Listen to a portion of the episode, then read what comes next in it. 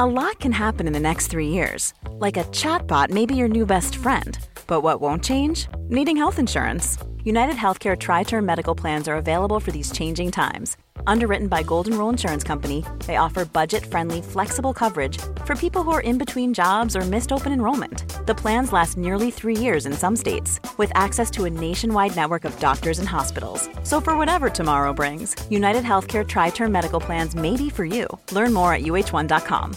Ready to pop the question? The jewelers at Bluenile.com have got sparkle down to a science with beautiful lab grown diamonds worthy of your most brilliant moments. Their lab grown diamonds are independently graded and guaranteed identical to natural diamonds, and they're ready to ship to your door. Go to Bluenile.com and use promo code LISTEN to get $50 off your purchase of $500 or more. That's code LISTEN at Bluenile.com for $50 off. Bluenile.com code LISTEN.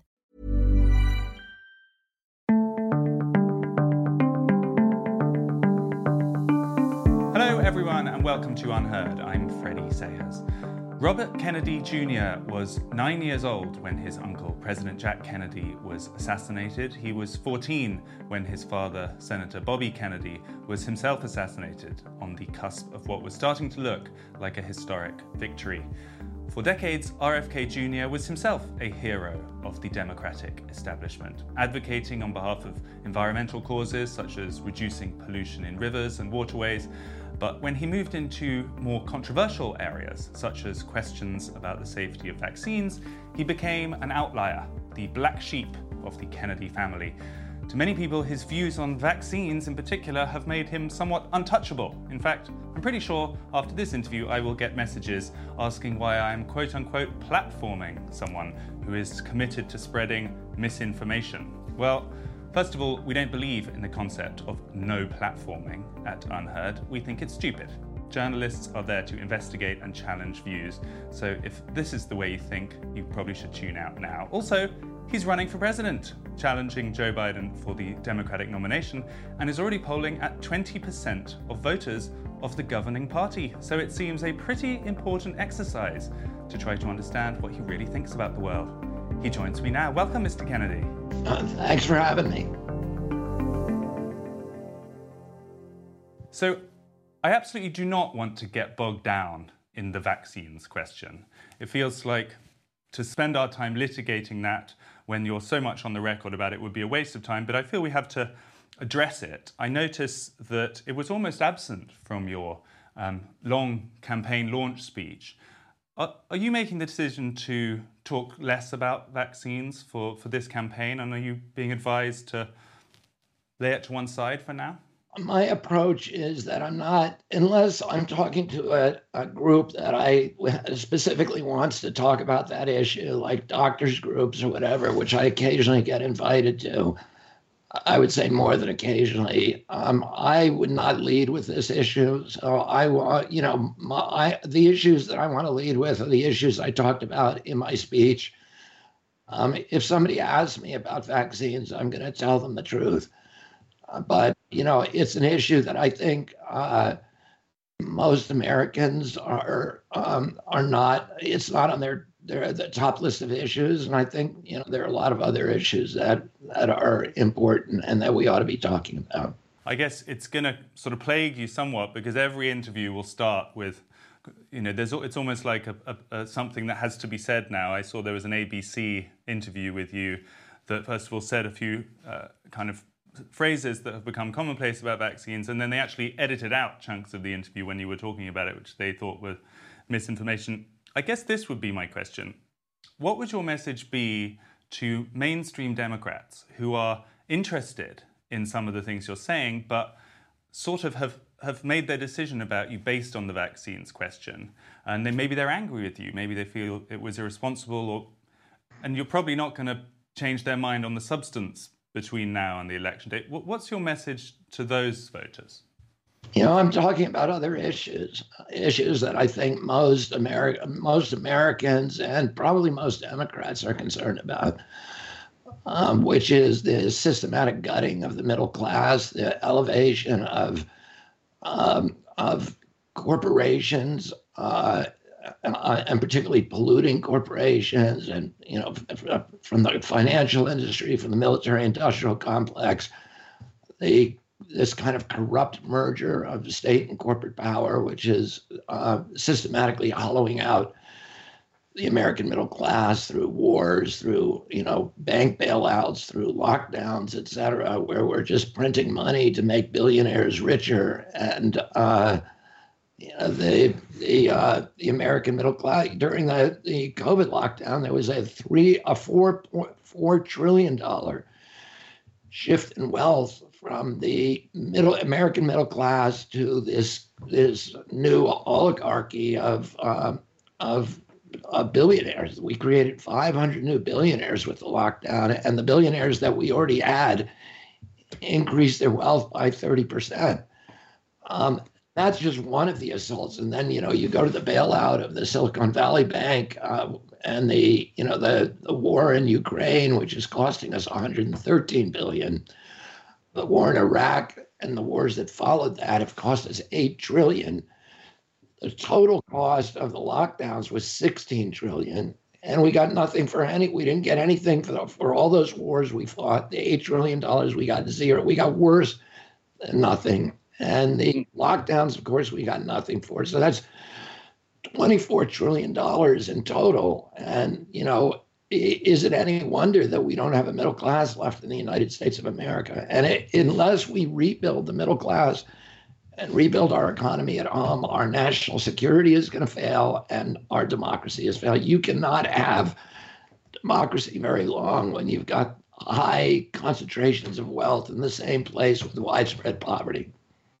This word corporatism that uh, you, are using quite a lot. I guess most people would know, not really know what that means. what do you mean by it exactly? It's a sense that somehow the, the state and big money in the form of corporations have become too close, and you want to put some more space between them. It's the domination of government, and particularly democratic democratic governments, by corporate power. And what were the what are the examples in your head that are most egregious of that? Well, I could go on about that all day because I've spent 40 years litigating against the uh, against the agencies, you know, the, the regulatory agencies in the United States. So I can tell you that EPA is effectively run by uh, the oil industry, the coal industry, and the pesticide industry. When we sued when I, you know, I was on the trial team that brought the Monsanto cases, and we, you know, ended up uh, with a, a $13 billion settlement against after winning three trials. Um, but during those trials, we uncovered through discovery email traffic going back years that showed that the head of the pesticide division at EPA was secretly working for Monsanto and was running that agency to uh, to promote the mercantile ambitions of that business rather than the public interest. He was killing studies, he was fixing studies, he was ghostwriting studies, and that's that's true throughout the agencies. I mean, if you look at the pharmaceutical agent um, industry in our country, it runs FDA. FDA gets 50% of its budget from big pharma. Um, the CDC spends half of its budget purchasing vaccines from big pharma and then distributing it. So it is a partner, and NIH uh, essentially is just an incubator for new pharmaceutical products. It it doesn't really do the kind of basic research that we want them to be doing about where are all these diseases, these chronic diseases and, and allergic diseases coming from, and autoimmune disease and neurological disease. Why are we seeing this explosion? Now, those kind of studies don't get done studies that do get done are studies that develop pharmaceutical products, and then NIH collects royalties when the pharma company sells those products. So you have the regulator that you know is essentially a partner with the regulated industry. Um, the, the, DOT is run by the railroads in our country and by the airlines. Uh, the banks have cor- utterly corrupted the SEC, um, and you know, and of course, the media has corrupted the FCC. With all these different examples, um, is it your sense, and I, I'm trying to draw a distinction here, between actual corruption? I mean, do you feel like there are individuals within these agencies who are improperly, maybe even illegally, benefiting from these kind of corporate ties? Or is it more of a general sense that they come from the same kind of class? There's a revolving door between those positions and they tend to sign up to the same way of viewing the world? It's both. You know, I mean, it, it's it's legal legalized bribery and illegalized bribery. It's both things, and they and you know they get rewarded when they leave. I mean, the the rules governing conflicts of interest are just ignored, and that's illegal but they're just systematically ignored. And then, you know, the rules started out not strong enough to really to protect the public interest. So you, you have both things going on. You have uh, honest, you know, you have what they call honest graft and dishonest graft. so this sounds like a very kind of a traditional left of center critique of, of these kinds of bodies, but you're now being accused of being right wing, or there's some confusion about you know where where you come from politically. Do you, do you think concepts of left and right are less useful than they used to be? Do you think there's a kind of horseshoe happening within politics? Well, I would say this that I consider myself a traditional Kennedy liberal. I don't know any of the values that my uncle John Kennedy um, harbored or my uh, my father shared that I don't share. So you know they were um, and they were they had antipathy and uh, and suspicion of, of war and the military industrial complex. They did not want corporations running the American government. Um, they were completely against censorship. Uh, they were they were against the use of fear as a governing tool, and they spoke out of about it often. Um, and you go down the list of the things that they believe in, and I don't think that there's really any daylight between me and what they believed. Uh, so uh, I would say it's traditional liberal, but I do think that there is a growing coalition of the left and right in our country of populist forces on the left and right that are convening now and that are you know finding common ground and i think that that really is probably the only thing that is going to rescue american democracy. So you're quite open about hoping to get interest from potentially conservative voters as well. Is, is that the uh, idea? you know what? I always have been. When i i spent 35 years is probably the leading and arguably, you know, and I don't want to toot my own horn, but as arguably the leading environmentalist in the country. And I was the only environmentalist who was going on Fox News constantly on Sean Hannity, on Neil Cavuto, on Bill O'Reilly, on Tucker Carlson. People and people would say to me, You're legitimizing those platforms by going on there. And I said, I'm not I'm a, I'm not compromising my values when I go on there. I'm talking to their audiences and I want to speak to their audiences. How are we going to persuade people? How are we going to end the polarization if we're not talking to each other? So I'll go on any, you know, I'll go on any platform. The only platforms I won't go on are ones that, you know, my wife just uh, can't live with. So, but I you know, if it was up to me, I would go on Steve Bannon and I would go on, you know, I, I would even go on Alex Jones. Um, because I, I want to talk to those audiences. And I, you know, I think there there's a rebellion happening in our country now. There's a populist rebellion. And if we don't capture that rebellion or the, you know, for, the, for the forces of idealism and the force, the forces of generosity and kindness, and you know, and making our country an exemplary nation again. Somebody else is going to is going to take the hijack that rebellion for much darker purposes, and uh, and I don't think it's a good idea to say we're not going to talk to American populists because they're deplorable you know they're americans there are they're they're part there are brothers and sisters and we need to listen to them and their backs are against the wall because of policies that have come down from both republican and democratic parties. One name that you, you didn't mention there but is being talked about quite a lot at the moment is uh, tucker carlson who obviously lost his job in the last week but he tends to surprisingly agree with you about quite a lot of things even though he's thought of as a right-wing conservative. What is your view of tucker carlson I think Tucker is a, now at this point, and you know, by the way, there was nobody during most of his career who was more uh, critical of Tucker Carlson than I am of his policies, I would still go on his show because I want to talk to his audience. Uh, but I think uh, Tucker has evolved over the past three years into probably one of the leading populist voices in our country. So, uh, and you know, he's talking. He's one of the only people on American television that's talking about free speech. Is extraordinary because it used to be when I was growing up that the people who were most militant, who were the First Amendment absolutists, were the were journalists. And you know, journalists do not seem the average American journalist seems not the least bit concerned by government orchestrated censorship today. It's very, very strange. Obviously, you are trying to win the Democratic nomination.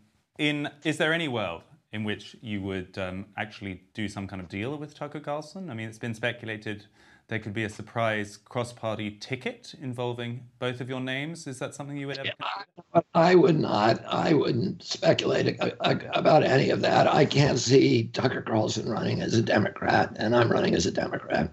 And is it worth saying if you're not successful in the primary, whether you would consider running as an independent or? And I, I intend to be successful. I don't have a plan B. One, um, there are some issues, I guess, where you and someone like Tucker Carlson might still disagree quite strongly.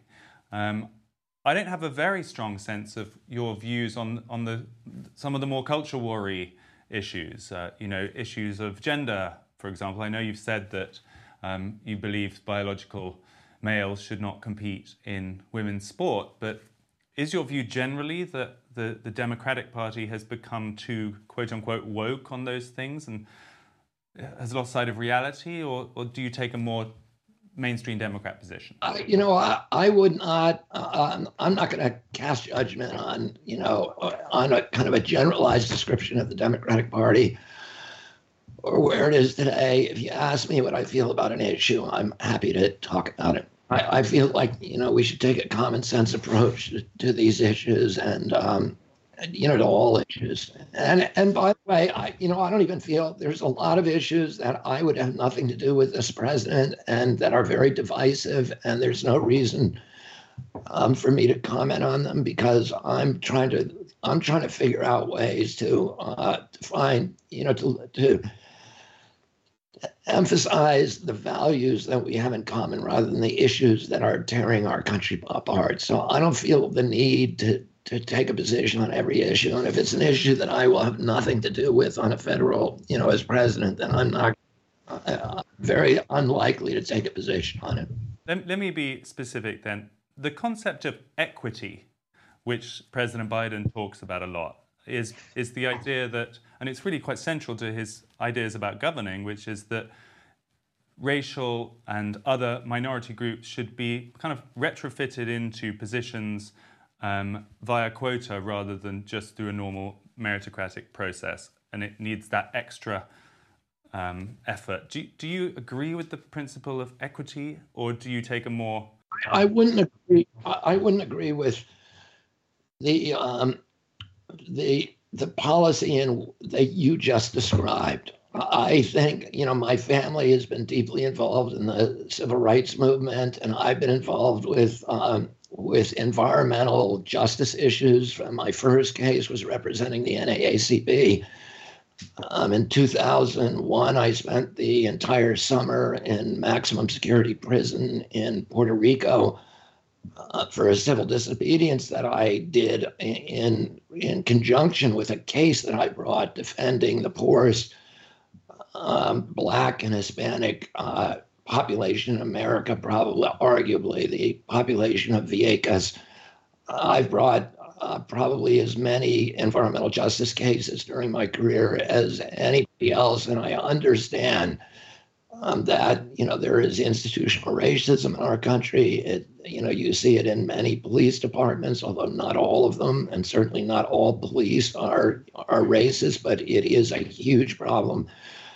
Uh, but also, you know, the the uh, blacks in our country are living not only with the legacy of slavery, but the legacy of of another hundred years of Jim Crow and uh, you know of, of, having their leaders systematically murdered um, on on on a lo- on a you know on a local level and on a national level, and those are things. And then being redlined, being you know uh, in the 2008 um, uh, securities, mortgage securities collapse. It was it was black homeowners who were targeted first by those banks and who were uh, and whose equity those communities were robbed of equity at that point when we closed all of the community hospitals in our country again.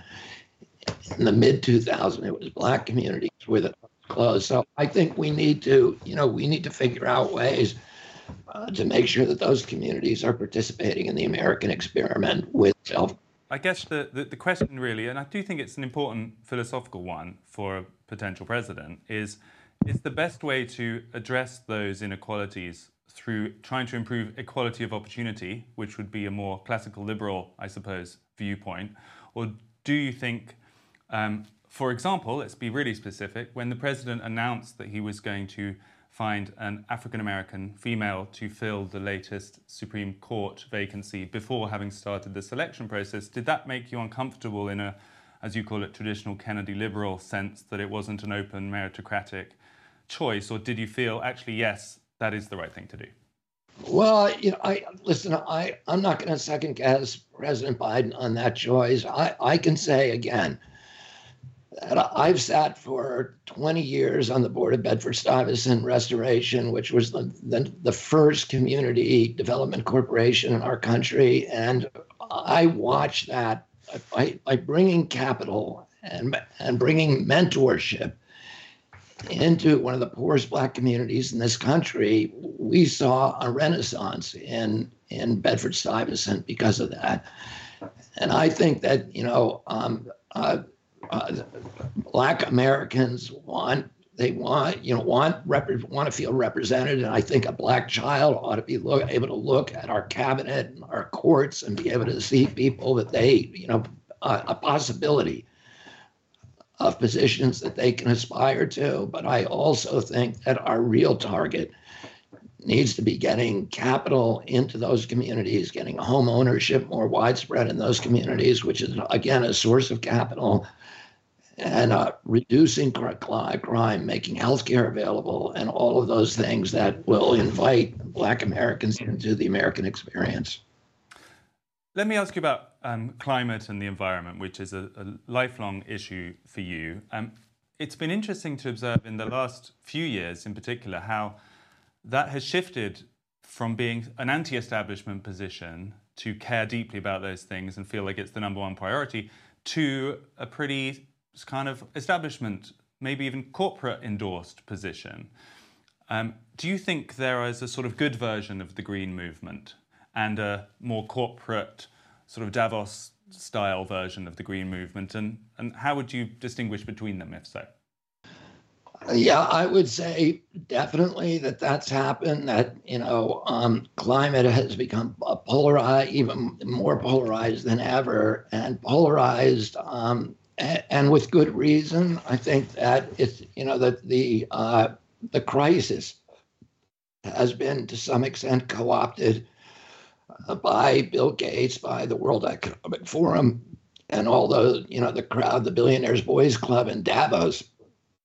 Um, in the same way that the COVID crisis was appropriated by them to make themselves richer, to impose totalitarian controls on society, um, and to uh, and to uh, stratify our society with you know with a group of very very powerful and wealthy people at the top and then you know the vast majority of, of human beings with very little power and uh, very little sovereignty over their own lives.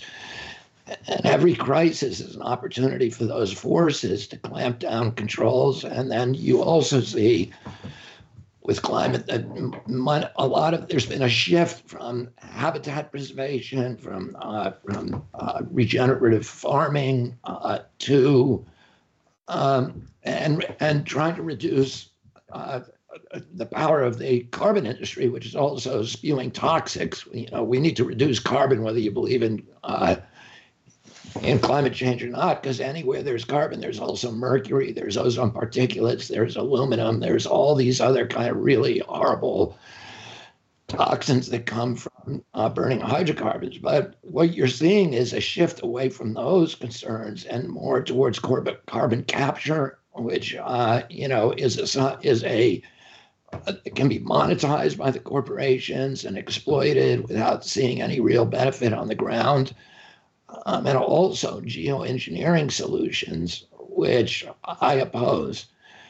And if you look at the kind of geoengineering solutions that are being pushed, um, they it, it, tends to be the people who are pushing them also have IP uh, rights, in other words, patent rights in a lot of those technologies, and um, and there is definitely an optic of self-interest and a self-serving uh, commitment. We had one example here in Europe recently, which were the farmers' protests taking place in the Netherlands, because there were environmental rules that came into place about using nitrate fertilizers and so on that were very severe and were adhered to for the kind of populist frankly, the kind of voters who might be interested in you, they were very angry about it and they, they took to the streets. And there was this sense that the, the environmental policy wasn't actually paying attention to ordinary people's economic reality. Did you observe that? And do, where would you I, my, you know, I, I fell on the side of the farmers in that debate because I saw what happened over the years, which I've been fighting, which is that the the increase, the the the, the, the power of corporations and this combination of corporate and and uh, government power, which colluded to get those farmers to switch over to uh, heavily nitrate, fertilizer dependent uh, farming and chemical dependent farming. And that was a deliberate, systematic, and GMO farming. And that was deliberate, it was purposeful and systematic. And so once you get all of those farmers to switch to hydrocarbon based fertilizers and to monocultures, then you say, okay, those things are bad, and now we're going to shut you all down. So that is what happened. And, you know, I had a, a long conversation on my podcast about this issue with Vandana Shiva who felt the same way, took the same position I did that this is a bait and switch. This is a way of destroying the small farmers. And if we want to have democracy, we need a broad ownership of our land by, you know, by a, a, a wide variety of, of yeoman farmers, each with a stake of, uh, in our system. That's what Thomas Jefferson said. And wiping out the small farmers and giving control of food production to corporation is not in the interest of humanity. You know, we need to help those farmers transition off you know, the addiction that we imposed upon them in the first place. Another issue related to that, which I guess leads us into the Ukraine issue, is the nuclear issue, because that again, having been a to be against nuclear, such as you've been for decades, has been a sort of anti establishment position. And now suddenly it feels like it's flipping because countries like Germany, that have been so strong on, on, on shutting down all their nuclear power, are finding themselves vulnerable in that they're overly dependent on Russian gas. And it's now being viewed as an error. I mean, what's your view on that? Have your views evolved on nuclear? No, I mean, my views have always been the same on nuclear. I'm all for nuclear if they can make it safe and if they can make it economic. Right now, it is literally the most expensive way to boil a pot of water that has ever been devised. We were told that nuke energy would be too cheap to meter, and actually, it is. Uh, it's so expensive that no utility in the world will will build a nuclear power plant without vast public subsidies by the taxpayer, and then uh, in our country, we had to pass the Price Anderson Act because, you know, I say a nuke is dangerous. It's just dangerous. And it's it's too dangerous for humanity. Look at Fukushima. You know, look at what is happening there now. There is there's a, there is so much water contaminated water that is pouring out and contaminating the entire Pacific Ocean. They're finding those radiation and fishes all over the ocean, and the only solution is for them to pump the water into these huge tanks and then store it forever. And if you go look at the pictures of Fukushima now, there are these giant, vast tanks that just go on as far as the eye can see.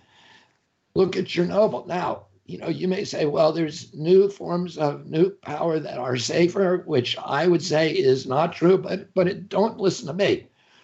listen to the insurance industry, listen to AIG and Lloyd's of London. And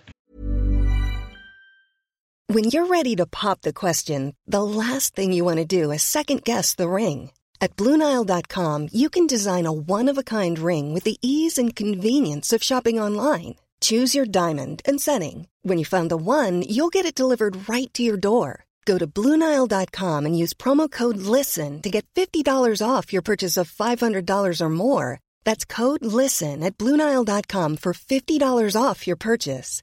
Bluenile.com code LISTEN. Ryan Reynolds here from Mint Mobile. With the price of just about everything going up during inflation, we thought we'd bring our prices down. So to help us, we brought in a reverse auctioneer, which is apparently a thing. Mint Mobile unlimited premium wireless. Ready to get 30, 30, bit to get 30, bit to get 20, 20, 20, bit to get 20, 20, bit to get 15, 15, 15, 15 just 15 bucks a month. So, Give it a try at mintmobile.com/switch. slash $45 up front for 3 months plus taxes and fees. Promo for new customers for limited time. Unlimited more than 40 gigabytes per month slows. Full terms at mintmobile.com. I'm Sandra, and I'm just the professional your small business was looking for. But you didn't hire me because you didn't use LinkedIn Jobs. LinkedIn has professionals you can't find anywhere else, including those who aren't actively looking for a new job but might be open to the perfect role, like me. In a given month, over 70% of LinkedIn users don't visit other leading job sites. So if you're not looking on LinkedIn, you'll miss out on great candidates like Sandra. Start hiring professionals like a professional. Post your free job on linkedin.com/people today. Burrow's furniture is built for the way you live. From ensuring easy assembly and disassembly to honoring highly requested new colors for their award-winning seating, they always have their customers in mind. Their modular seating is made out of durable materials to last and grow with you. And with Burrow, you always get fast, free shipping. Get up to 60% off during Burrow's Memorial Day sale at burrow.com slash ACAST. That's burrow.com slash ACAST. burrow.com slash ACAST. Ask them, would you ever uh, insure one of these plants? And they won't. So, you know, until they can buy an insurance policy, they shouldn't be saying it's safe. Buy an insurance in our country, they had to go in in a sleazy legislative maneuver in the middle of the night and pass the Price Anderson Act, which absolve, which shifts the burden of their accidents onto the public. And so, you know, it's not hippies and tie-dyed t-shirts who are saying it's dangerous. It's guys on Wall Street with suits and, and ties who are saying this is this is too dangerous. This is so dangerous that they can't get an insurance policy. And then they have to store the stuff at taxpayer expense for the next 30,000 years, which is five times the length of recorded human history. How can that ever be economic? If they had to internalize the cost, nobody would ever build one of these plants. Nobody would. There's nobody in the world. uh, You know, to build a, a solar plant, a gigawatt of solar now costs about a billion dollars. To build a nuke plant, it's between nine uh, and 16 billion for one gigawatt for the same thing. So it's 16 to nine to 16 times for the capital expense. And then you have to get the uranium that, you know, you have to have these regular outages for maintenance. I just, uh, Oh. in, in the European context anyway, France that has such a lot of nuclear is sitting quite pretty now with this uh, Russia situation, whilst Germany has had to restart its coal-fired plants. Well, my solution to that is stop making oil wars. That takes us into this pressing question. One thing that you talk about a lot in your interviews, in your speeches, is America being in a permanent state of war and how you want to put an end to that. Um, with regard to Ukraine, how do you propose to do that? uh, settle. I mean, the, the Russians have have repeatedly offered to settle, and particularly, you know, if you look at the Minsk Accords, um, which the, the Russians, you know, uh, offered to settle for, um, they uh, that looks like a really good deal today. Oh, you know, it's it's. I mean, let's be honest. This is a U.S. war against against Russia for geopolitical reasons that have been, you know, these geopolitical machinations that have been going on since 2014 with the the intelligence agencies and the neocons, and to, to essentially sacrifice the flower of Ukrainian youth in, a, in an abattoir of death and destruction for the geopolitical ambition of the neocons, off stated, of deposing of regime change for Vladimir Putin and of exhausting the Russian military so that they can't fight anywhere else in the world. And you know, and that and and President Biden has said that that was his intention to depose, to get rid of uh, Vladimir Putin. His Secretary of Defense Lloyd Austin in April 2022 said, "Our, you know, our purpose here is to exhaust the Russian army." Well, what does that mean? Exhaust? It means throwing Ukrainians at them. And you know, the, the these young, my son fought over there side by side with the Ukrainians, and you know, uh, we're we've sacrificed 300,000 Ukrainians. The commander of the Special Forces unit in the Ukraine, which is probably the most elite and you know the, the best fighting force in Europe, arguably, has said that 80% of his troops are dead or or wounded, and that they cannot rebuild the unit. Uh, right now, right now, Russians are killing Ukrainians at a rate, a, a ratio of either one to five or one to eight, depending on what data you believe. If you became president, you would inherit the situation as it is. Um, so, although there might be missteps in the past that you regret, the situation as it is, that both sides are very dug in. Public opinion in most of Ukraine is now very violently against Russia and, and vice versa. There is a, a front what would the policy actually be to, to basically say territory that Russia has already conquered they can keep? And would you would then be accused of surrendering? Well, well, the, you know what I'm accused of is irrelevant to me, as you may have figured out by now. Um, the you know, let's do what's sensible, no matter what I'm accused of. Let's do what makes sense, what saves lives. This was supposed to be a humanitarian mission, that's how they sold it to us in the United States. But that would imply that the poor purpose of the mission was to reduce bloodshed and to shorten the conflict. And every step that we've taken has been to enlarge the conflict and to maximize bloodshed. That's not what we should be doing. If you look at the Minsk Accords, it lays the, it sets the groundwork for a final settlement in the Minsk Accords uh, the, Donbass region, which is 80% ethnic Russian, the, and Russians that were being systematically killed by the Ukrainian government, would become autonomous within Ukraine and would be protected. And I would say, you know, let's protect those populations with a United Nations force or whatever we have to do to make sure the bloodshed stops. Um, in addition to that, we need to remove our Aegis missile systems from which can can you know can house the Tomahawk missile, which is a nuclear missile 70 miles from the Russian border. When the Russians put nuclear missiles on our in Cuba, you know, 1,500 miles from Washington D.C.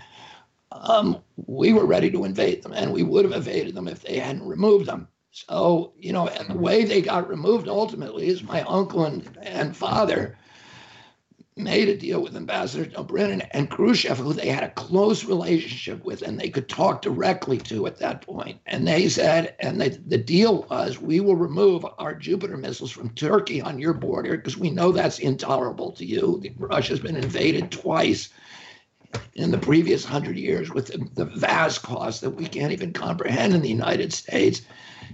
And one could see why they wouldn't want U.S. nuclear missile systems in hostile countries on their border. We would also, we would all, we should also agree to keep the to keep NATO out of the Ukraine, which is what the Russians have asked. And I think based upon those three points, we could probably somebody like me could settle this war I don't think the neocons are capable of settling it. And the people who surround President Biden, I don't think they're capable of because they were the ones who created the problems. And I don't think they'll ever uh, recognize that. And I think part of a, you know, a Russian settlement is to recognize that, you know, um, some of the, um, the, the, you know, some of this history that went into this war with them, you know, with the geopolitical machinations on both sides. And by the way, I am not excusing or justifying uh, Vladimir Putin's barbaric inv- and illegal invasion of the Ukraine. I'm just saying we need to figure out a way. You know, my uncle always said, if you want to, if you want to actually achieve peace, you've got to put yourself in the other guy's shoes, and you got to figure out the the pressures, the local pressures on him too. I mean, you you you mentioned the Cuban Missile Crisis there, and, and your uncle's strategy. You could look at that another way, which is that he stared them down with that. I mean, it was a very frightening moment. Would the would the ships turn around? He played chicken and he won in a sense with with that standoff. But there was a real sense that facing that kind of aggression, you have to take a firm stand. And I think it's not just corporate interest. There are lots of good people who feel about the Russian invasion of Ukraine that it is just such a moment and that somehow a stand needs to be taken and he can't be rewarded for it, rather like your uncle did at the Cuban Missile Crisis. What do you say to those people? Well, you know, you can I can argue the history of it, and I can also argue my uncle, while he was uh, that his he was surrounded by a military, by Joint Chiefs of Staff, by an intelligence apparatus that was trying to get him to go to war, and the fact that there was one confrontation where the Russian ship that was carrying supplies to Cuba um, stopped before it hit the kind of the you know the the, the embargo wall of U.S. Uh, of, of U.S. ships that wasn't the end of the crisis. That was just a midpoint, and it could have gone anywhere from there. And the the end of the crisis happened because my uncle reached out to Khrushchev directly and said, "Let's settle this between ours." And their their settlement was secret, and it remained secret for many years.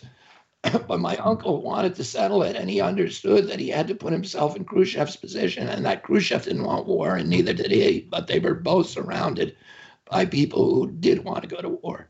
But what what is the wise equivalent thing that the U.S. president should have done when Russian tanks that are rolling across Ukrainian borders in three different directions, headed? Well, I mean, we, we we should have listened, uh, maybe to Putin over many years. You know, we we made a commitment to Russia, to Gorbachev, that we would not move NATO one inch to the east. So, you know, why did we, then we went in and we lied. We went into 13 NATO countries. We put missile systems in that with nuclear that with nuclear ca- capacity. We um, we did joint exercises with the Ukraine and these others for NATO. What is the purpose of NATO? in NATO, this is what you know George Kennan asked. This is what uh, what Jack Matlock asked. All of the you know the doyens of U.S. foreign policy are, were saying Russia lost the Cold War. Let's do to Russia for Russia what we did to uh, to Europe when we gave them the Marshall Plan. We're the victors. Let's help them lift them up. Let's integrate them into European society.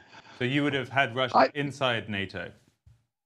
I, I think that that's something we should have considered. I, you know, what is the purpose of NATO other than to oppose Russia? And if you're if you're if you if you're addressing Russia hostily from the beginning, of course their um, their reaction is going to be a hostile reaction back. And if you're slowly moving in, so that all of these states who we said would never be become part of NATO were suddenly become part of NATO, you know, and and then you know, and we know what happened in the Ukraine. The U.S.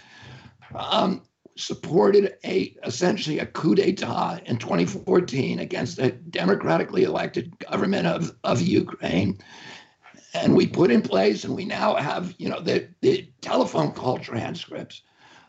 Victoria Nuland, one of the neocons in the White House then, handpicking the new cabinet that was hostile to the Soviet Union.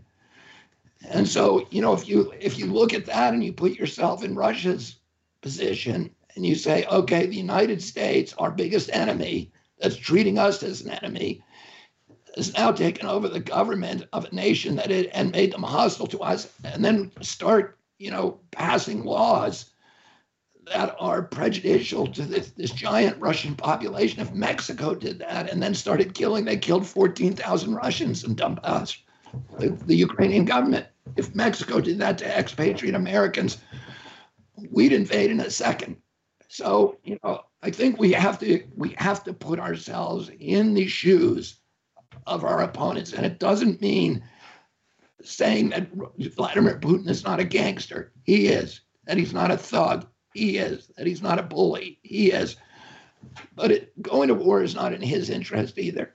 And he repeatedly told us these are red lines you're crossing. The, the challenge is that we are where we are now, and day by day, the news emerges of some of the atrocities happening inside the Russian controlled parts of Ukraine, and the idea that it's going to slip back to peaceful Minsk style accords is maybe not realistic at this point. So, should we take it from what you're saying that uh, in, in practice, that means your support for NATO as president would be different to what you know currently? i don't know i don't know what i but that is something that i'm going to look at as president i'm going to look at how do we de-escalate tensions between the great powers between china between the united states and russia and you know how do we how do we let how do we let these countries deal with their neighbors in a way without pressure from the united states that they're that you know makes them feel like they're going to have to go into a military mode. And I'm not saying that's what happened here. I'm saying that's something that we need to, to look at. And the reason that we need to look at that is we have institutional problems in our country where the and this my something my uncle s- discovered in 1960 61 um, when he said what he realized during the Bay of Pigs crisis is that the CIA had devolved into an agency whose function was to provide the military industrial complex with a, a constant pipeline of new wars. And my uncle came out of one of those meetings as the Bay of Pigs invasion collapsed, and he said, and he realized the CIA had lied to him, and he fired ultimately Allen Dulles, the head of the CIA, Charles Cabell, Richard Bissell, the three top people of the CIA for lying to him. But he said at that time, I want to take the CIA and shatter it into a thousand pieces and scatter it to the wind.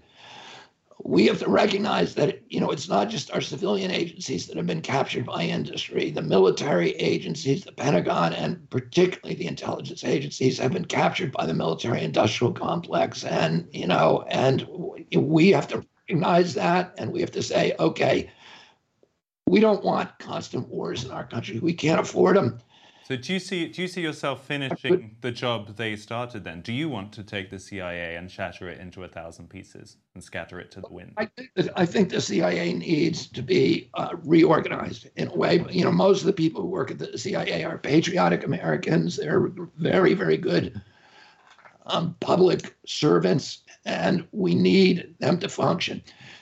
But I think we really need to separate um, the espionage functions of that agency and the plans division, the division that actually does dirty tricks, that kills people, that makes wars, that you know, um, that in, it, that it involves itself in actions because you can't because what happens is that tail that the the um, the operations tail begins to wag the espionage dog. The, the term espionage means basically information gathering and analysis, and that is the function that we want that the that the CIA was created to perform.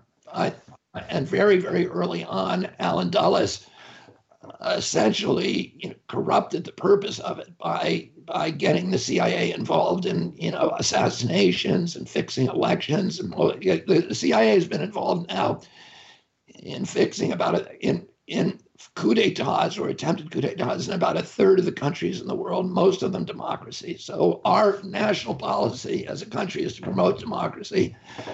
The CIA's policy has been the opposite, and it has been at odds with the United States. So, and I think part of that, my father recognized this too. His plan was to reorganize the CIA along those lines to separate the espionage and the analysis and information gathering functions um, from the you know the black functions because otherwise the fun- the, the the espionage section sees its job as justifying all of these uh, you know these nefarious uh, activities they're involved in and there's no accountability. So there's never any accountability and they do you know they, you overthrow a government in iraq and what happens? You create isis. You then get involved in Syria from ISIS and you drive 2 million uh, civilian or 2 million refugees into Europe, which destabilizes democracy all over Europe and basically causes Brexit. And that is the, you know, that's the outcome of a of a, what the CIA considers a successful operation to depose Saddam Hussein. Is it really successful? I don't think so. And and unfortunately, you know, we we have a 60 year war with Iraq, and that war began when the CIA overthrew the first democratically elected government in the 6,000 year history of Persia. And we are still living with the blowback from that operation. And, there's no, no accountability, and these agencies need to be accountable. And I would break up the CIA in a way that would make them accountable. If I could just ask more generally, the way you talk about the CIA, the way you talk about a lot of these agencies, emphasizing, as you put it, that people have been lied to, that the heads of these people are, that these organizations are corrupt, that the media is corrupt. At the same time, you talk about how you want to bring people together and you're worried about how divided society is. Is there not a sense that your rhetoric is divisive in that it, it, it leads it leads people to believe that a big chunk of their own country is kind of against them. There's like an enemy within in the RFK worldview, and that needs to be destroyed. Is, how do you respond to that sense? The way that you bring people together is by telling people the truth and getting them to agree on facts. If I'm wrong in any of the facts I told you, you you should challenge me. Oh, and other people should challenge me because I really I th- feel that my job is to search for empirical truths and then to be honest with people about it. And because you can't you know if you if you try to censor people if you try to lie to them about what's happening that our government is broken if you try to lie about that it just divides them further. You have to acknowledge okay there's a problem and, you know, I'm a former drug addict. And the first thing that you do, you know, if you want to deal with drug addiction is you admit there's a problem. And then you can deal with everything. And we need to admit there's a problem in our government before um, before we uh, before we're able to heal it and you know before we're able to heal our country the the rot i guess in your sense of things goes deep and wide we're talking about big swathes of the government as well as the media, heads of corporations. It almost feels a little bit like a revolution when you talk about it because there must be many, many thousands of people who are in positions of power who you would want out. Do you think of it as a revolution?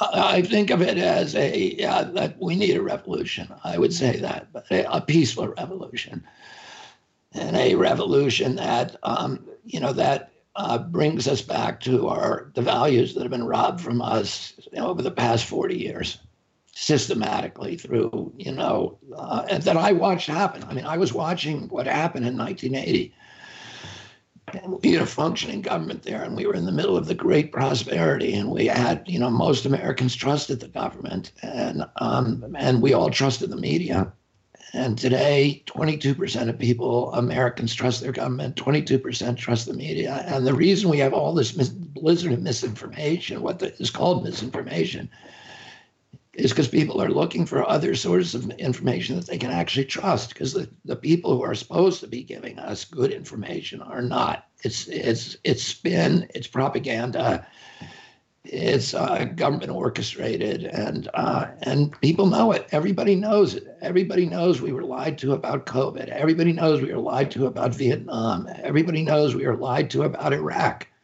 weapons of mass destruction. You know, it's not this. My opinion about these agencies is not happening in a vacuum. Everybody knows that Pharma lied to us about opioids and about Vioxx.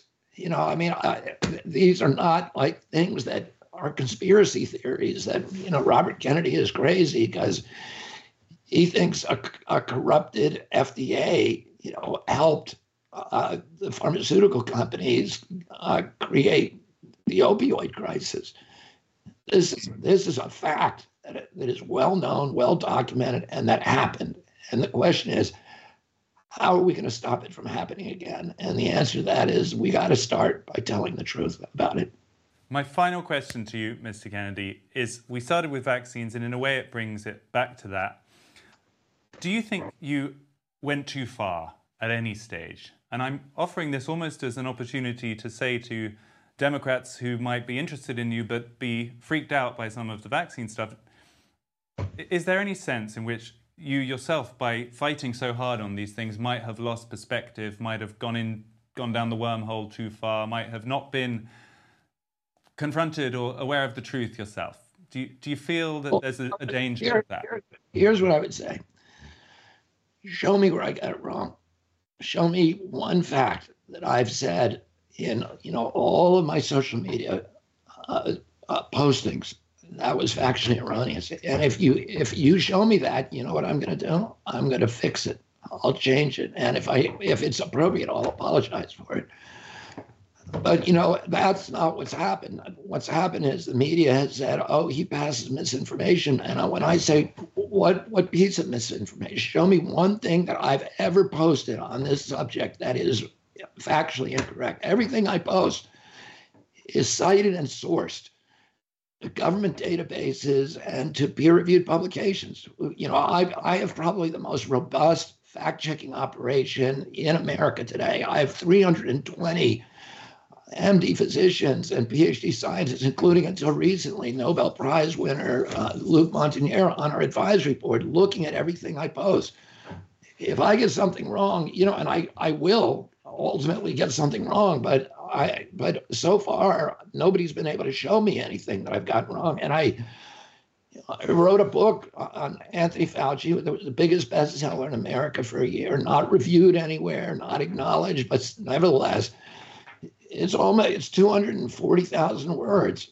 And uh, and nobody's been able to find a. And I invite people at the beginning. And by the way, every there's 2,200 citations every one of them with a uh, with a, a barcode on it, so that you can go if you got your telephone there, you can look up the citation while you read the book. I invite, I invite, people. I invite people at the beginning. Show me anything I got wrong, and you know we've had twelve or fifteen editions, and so if there was something wrong, we would create it. Uh, we would correct it you know, I don't want to. Sounds like an, an, invitation to a second session, maybe that we can have later in the campaign, where we can get stuck into the detail of some of the science. Happy to talk about it anytime. You've talked a lot today about the corruption of America, its foreign policy missteps, its internal problems, its internal corruptions. Do you think a good version of America is even achievable anymore? yeah, I do think it's achievable, and I think it's achievable very quickly. And but I think we need a uh, we need somebody in there who can do what. And I, you know, this is going to sound immodest, but I think only I can do it at this point because I know how to fix these agencies because I've spent so many years litigating against them, so they don't intimidate me. I know in many cases who the bad apples are, who the individuals are who have who have um, misguided it. But I also just uh, I've I've spent my most of my career studying uh, you know the problem of how do you unravel a um, a corrupt agency? How do you fix it? And you know I'm very excited about doing that for my country, and I think my ultimate ambition is to restore, you know, the faith and the love of America and the pride in America that my children can grow up with the kind of pride that I felt about my country, and I can restore our moral authority around the world, and um, and you know, restore the reputation of America as an exemplary nation as something that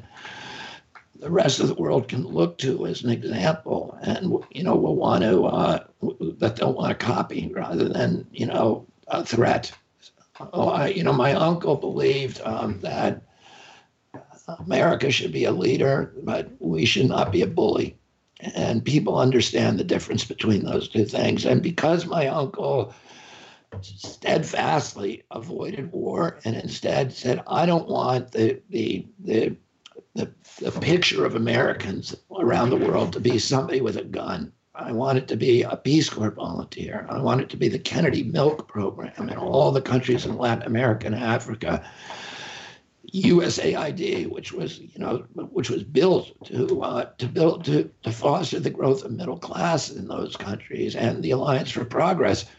And because of that, people around the world, um, you know, love John Kennedy more than any president in our history. There's more boulevards named after him, more avenues, more statues to him, more universities and hospitals in Africa and Latin America and all over the world than any other U.S. president and uh, and that's because he, you know, he had a different vision that was not based on conquering people, but on helping them. Robert F. Kennedy, thanks for talking to us today. Thanks for having me. That was Robert F. Kennedy Jr., challenger to Joe Biden to be the Democratic candidate in 2024.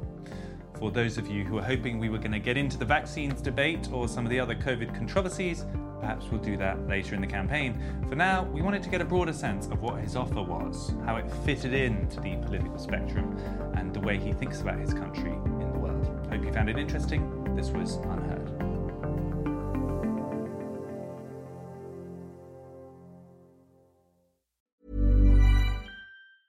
Planning for your next trip? Elevate your travel style with Quince. Quince has all the jet setting essentials you'll want for your next getaway, like European linen premium luggage options, buttery soft Italian leather bags, and so much more. And is all priced at 50 to 80% less than similar brands. Plus, Quince only works with factories that use safe and ethical manufacturing practices. Pack your bags with high-quality essentials you'll be wearing for vacations to come with Quince. Go to quince.com/pack for free shipping and 365-day returns.